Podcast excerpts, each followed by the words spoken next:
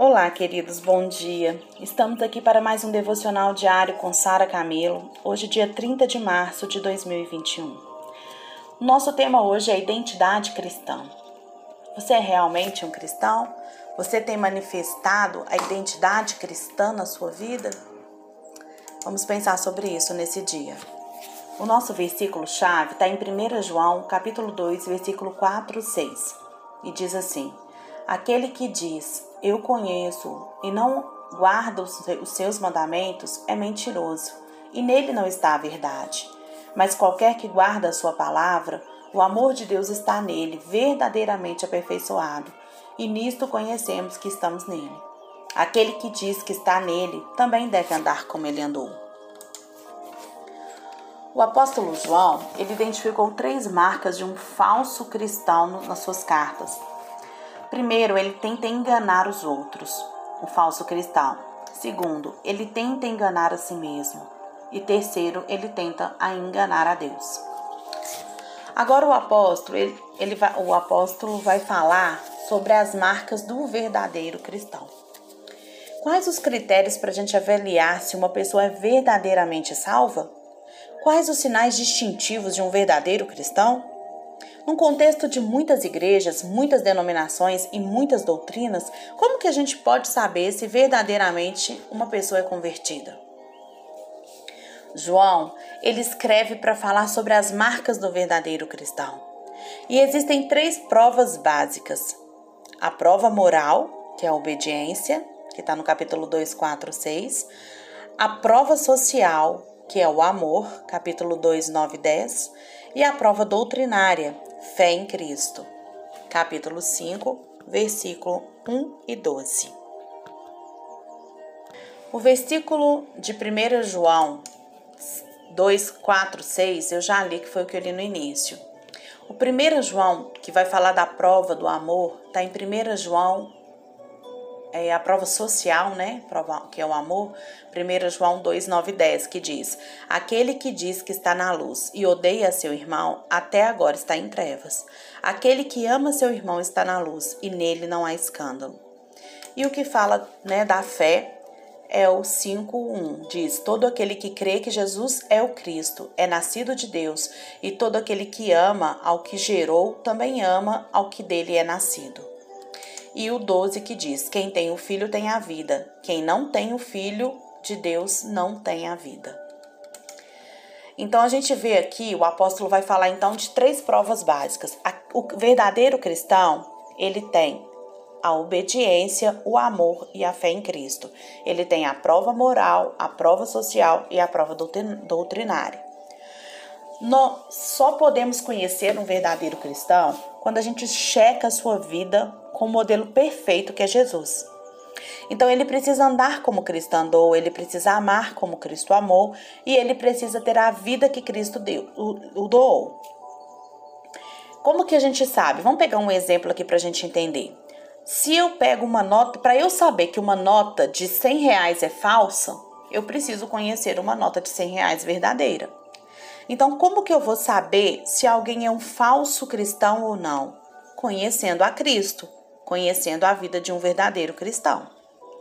Quando a gente fala da prova moral, a obediência, né, o teste do verdadeiro conhecimento de Deus, a gente vê conhecer a Deus, permanecer em Deus e ter comunhão com Deus é a própria essência da vida eterna. Então, é, é, Santo Agostinho diz que Deus nos criou para Ele e nossa alma não encontrará repouso até a gente descansar nele. Então vamos pensar. Conhecer a Deus, permanecer em Deus e ter comunhão com Deus é a própria essência da nossa vida. Os gregos, eles pensavam que eles podiam conhecer a Deus simplesmente através da razão. Naquela época tinha o gnosticismo, que defendia a supremacia do conhecimento. Tudo tinha que ser explicado pelo conhecimento. Eles se consideravam superiores aos outros homens, eles se consideravam uma casta espiritual. Para eles, o caminho para Deus era só o intelectual.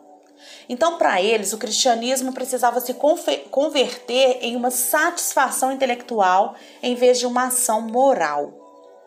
E a gente viu aqui que uma prova né, de um verdadeiro cristão é a obediência à moral, é a prova moral, certo? É, por isso, os grandes pensadores gregos, eles não tinham uma vida moralmente correta, né? Porque para eles, eles criavam princípios próprios que estavam baseados no seu conhecimento, no seu intelectualismo. Posteriormente, os gregos no tempo de Jesus, eles já falavam no conhecimento de Deus através da emoção. Surgiram então as religiões de mistério, né, dando uma super ênfase à questão mística, onde se criava uma atmosfera emocional por uma iluminação sutil. Música sensual, incenso, né, uma cativante liturgia. A proposta era não conhecer a Deus, mas sentir Deus.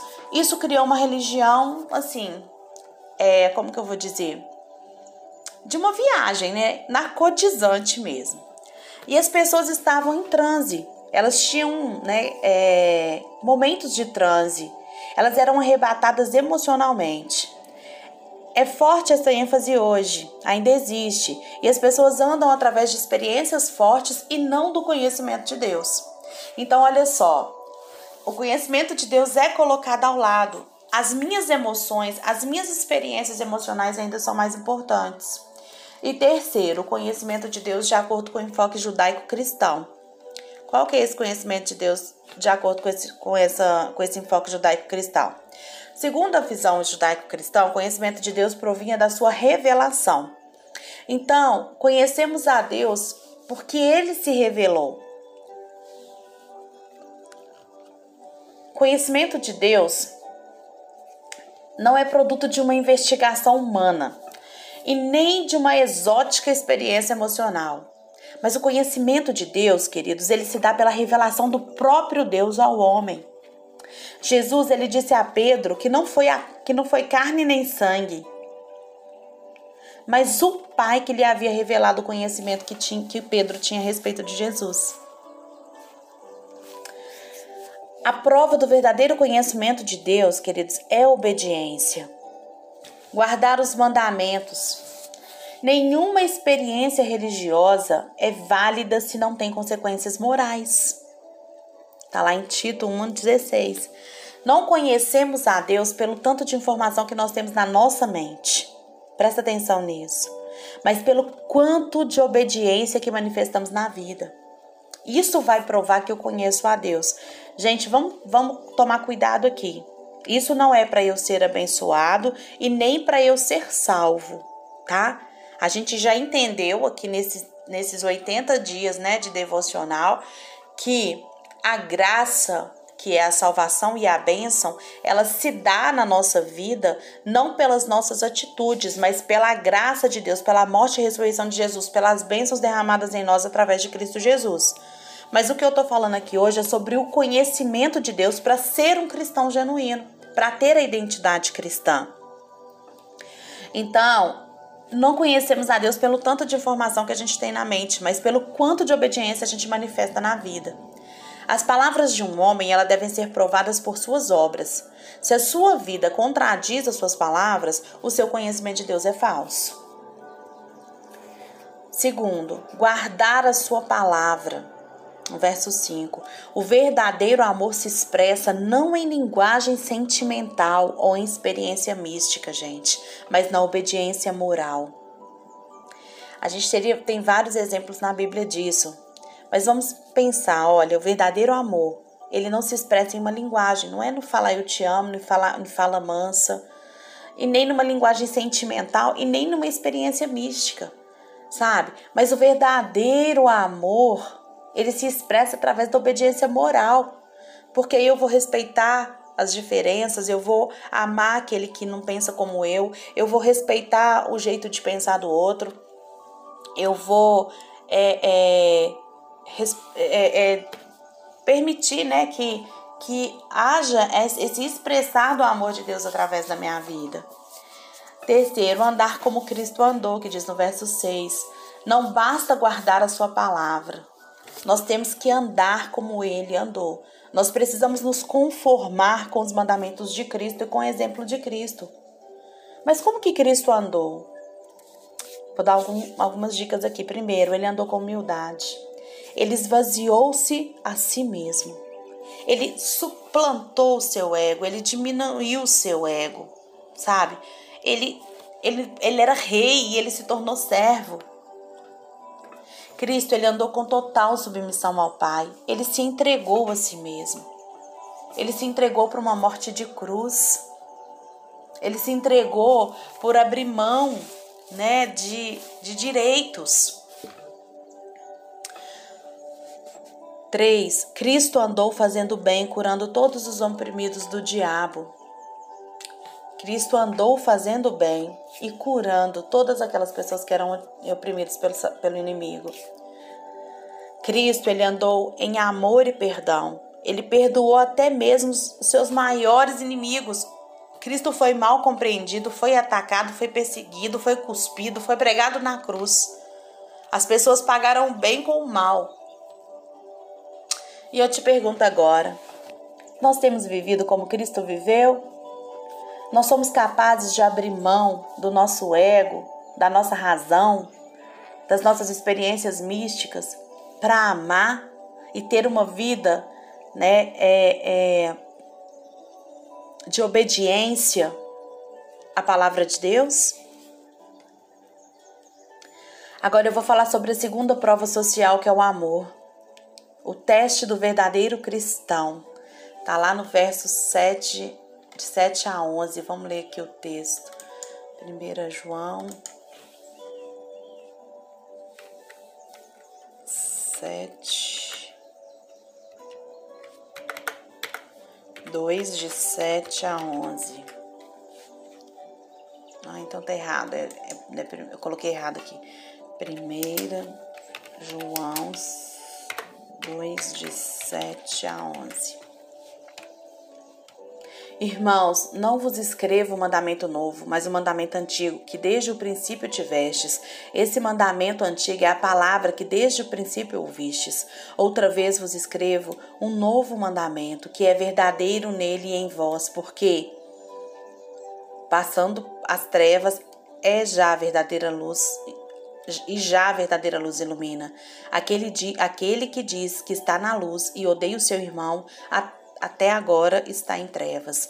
Aquele que ama seu irmão está na luz e nele não há escândalo, mas aquele que odeia o seu irmão está em trevas e anda em trevas e não sabe para onde deva ir, porque as trevas lhe seguem, cegam os olhos.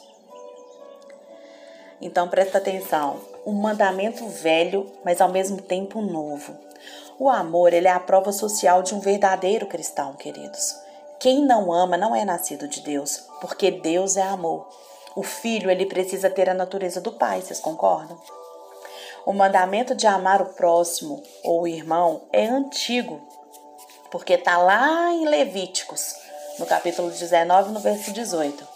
Mas é novo porque Cristo revestiu, revestiu de um significado mais rico e mais amplo. João 13, 34, 25. A vida cristã ela é um milhão de novos começos, instigados pelo desafio sempre novo de amar aos outros como Cristo nos amou. O mandamento é novo na qualidade. Amar como Cristo amou é mais profundo e muito mais amplo do que simplesmente amar o próximo como a nós mesmos.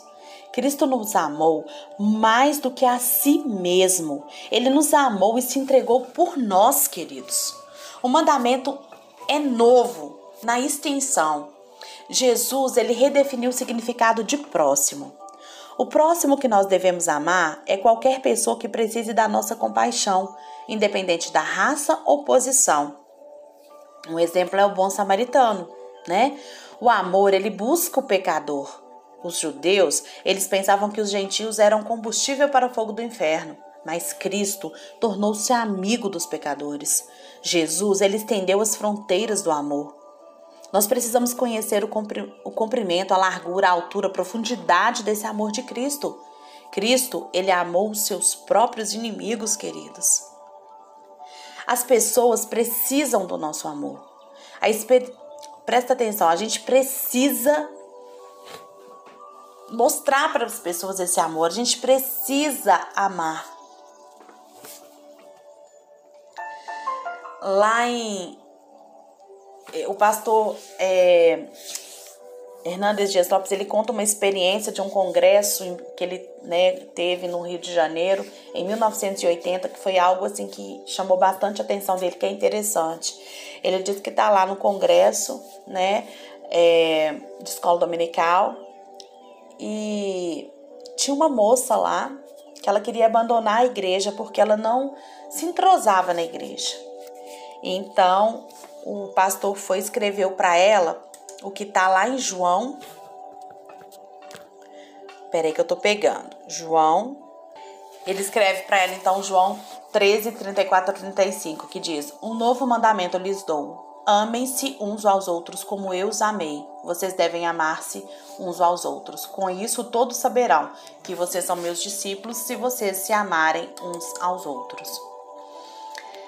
E ela foi né, à igreja e o presidente da mocidade pediu então para ela ler esse versículo lá. Queridos, nem todas as pessoas são fáceis de amar, mas devemos amar com o mesmo amor que nós somos amados. Procure demonstrar amor às pessoas. A Cláudia, quando ela sai ali da experiência do congresso, ela sai mudada, modificada. Por quê? Porque antes ela achava que é, os outros precisavam a amar. Ela é, as pessoas tinham que fazer com que ela entrosasse com as demais. E então ela percebe ali naquele versículo que não é esse o mandamento. O Senhor não está mandando os outros nos amar, mas Ele está mandando que a gente ame os outros, sabe? E essa é a marca de quem é um discípulo de Cristo. O amor, ele não pode ser neutro. Luz e amor, trevas e ódios se pertencem mutuamente. O verdadeiro cristão que conhece a Deus e anda na luz, obedece a Deus e ama seu irmão, vê-se a genuinidade da sua fé em sua correta relação com Deus e com o homem. Deve existir coerência entre o dizer e o fazer. Não há lugar aqui para indiferença. O amor é ativo como a luz. Não existe penumbra como meio termo. Não há meio termo nem neutralidade nas relações pessoais. Não podemos estar em comunhão com Deus e com as relações quebradas com os nossos irmãos ao mesmo tempo. Não podemos cantar hinos que falam de amor a Deus e ao mesmo tempo guardarmos mágoa no nosso coração. João aqui, ele fala de amar não a humanidade, não os pagãos distantes, mas amar o irmão, aquele que está perto, com quem convivemos, aquele que conhecemos suas fraquezas, aqueles que pisam no nosso calo, aqueles que nos fazem raiva. É fácil amar pagãos distantes. Vamos amar as crianças da África. Vamos amar o povo, é, os gentios, né? Como Jesus amar os gentios lá. Tudo bem, isso é fácil. Mas o plano de Deus é amar os membros da sua família os irmãos da sua igreja, com quem você está em contato o tempo todo. Se, a, se o apóstolo João estivesse escrevendo para a nossa igreja hoje, para o nosso tempo hoje, certamente ele podia mandar essa mesma carta. Não é verdade? Pensa agora, quem na igreja, na sua família, quem você evita? A quem você evita? A quem na sua igreja, na sua família, você ataca com palavras, com as suas palavras? A quem na sua família, na sua igreja, você despreza? A quem na igreja ou na família você precisa pedir perdão hoje, perdoar essa pessoa? O amor, ele não produz tropeço nem para si, nem para os outros. A palavra tropeço é a palavra grega escândalo. Um crente que guarda ódio no seu coração, um cristão que guarda ódio no seu coração, ele encontra em si mesmo tropeço para crescer e para ter comunhão e para ter comunhão com Deus, consigo e com o próximo.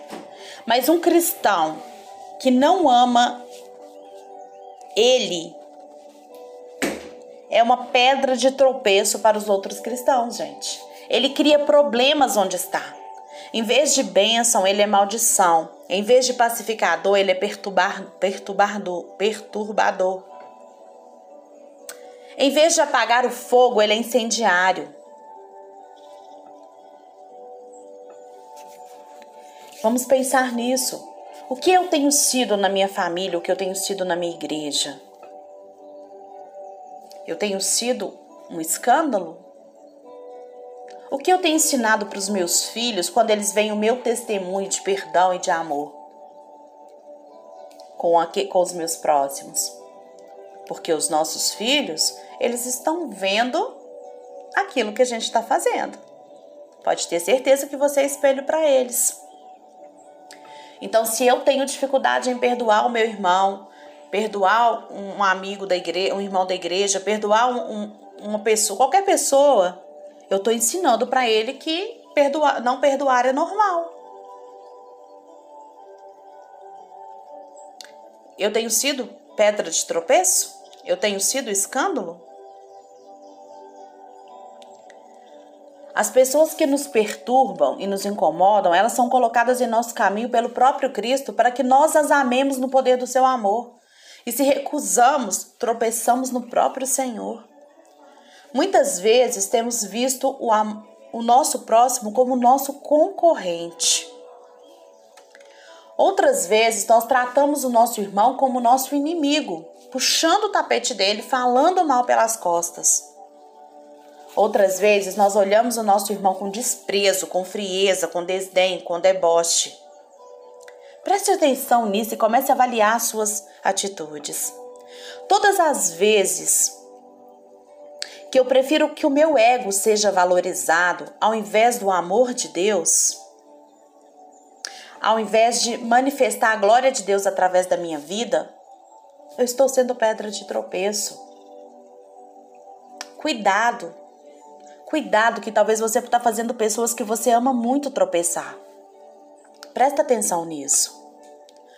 O ódio, queridos, ele, tra ele traz grandes tragédias para quem o nutre e para quem ele é dirigido. Quem guarda mágoa no coração não pode orar, não pode ofertar, não pode receber perdão. Presta atenção nisso. Quem guarda mágoa no coração perde a saúde, perde a paz e perde a intimidade com Deus. E mais. Primeiro, onde há ódio não há salvação, gente. Segundo, onde há ódio não há santificação. E terceiro, onde há ódio não há direção segura. Tem uma historinha que eu gosto muito para falar, né, dessa da falta de perdão, que o pastor Luiz me contou há muitos anos atrás e eu trago isso no meu coração. É, nessa historinha é o seguinte: tem um país que eu também não vou lembrar o nome dele, nem do país nem da ave, mas tem um país aí que tem uma ave que ela é sagrada. E todo mundo que mata essa árvore, essa ave, é, ele tem que carregar essa ave amarrada no seu corpo até que ela se decomponha. Então a pessoa matou lá a ave, vai amarrar ela no seu corpo, né?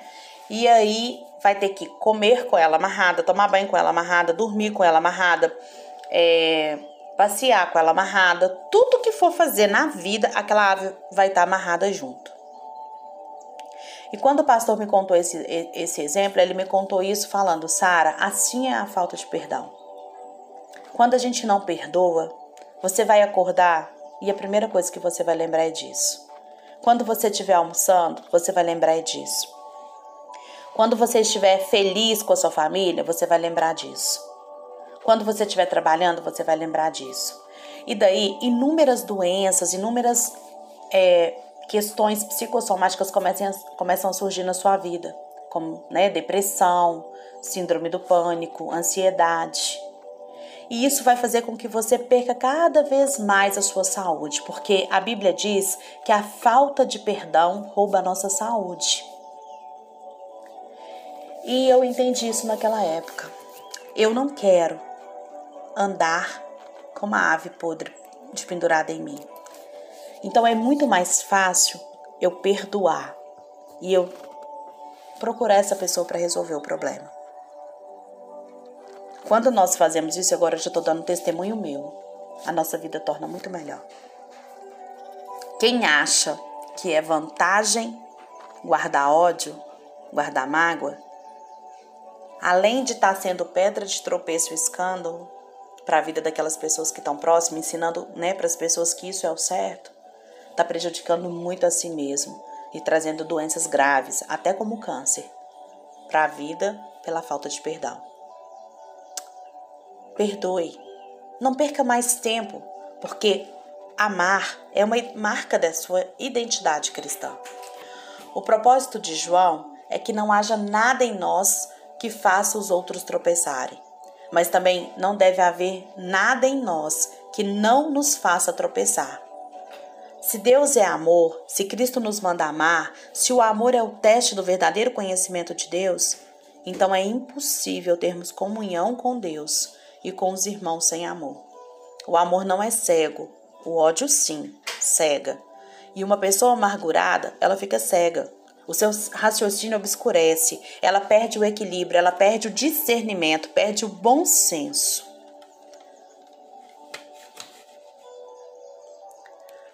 E aí, você é um verdadeiro cristão? Você conhece a Deus? Você guarda os seus mandamentos? Você imita a Cristo na sua vida? Se as pessoas seguirem os seus passos, o que você está fazendo hoje, elas encontrariam Cristo? Vocês têm amar, você tem amado seus irmãos com o mesmo amor com que Cristo te ama? Aquele que odeia o seu irmão, ele sofre trágicas consequências. Ele ainda vive nas trevas, ele ainda pensa que está vivendo na luz. Ele se torna um tropeço para a vida dos outros e ele retarda o seu próprio progresso espiritual. Ele não encontra o caminho. Mas tem muita gente que ainda insiste em falar, mas eu não quero perdoar. Você sabia que perdoar é um dom de Deus? Amar é um dom de Deus. Sozinho você não vai conseguir. Peça ajuda ao Senhor. Pai, eu preciso perdoar tal pessoa. Me ajude a perdoar essa pessoa. Espírito Santo me conduz a esse processo. Porque eu vou te dizer, sozinho a gente não consegue. Pense sobre isso nesse dia. E lembre-se, você é um cristão. É você quem precisa dar esse testemunho de amor para as pessoas. Que Deus abençoe o seu dia, em nome de Jesus.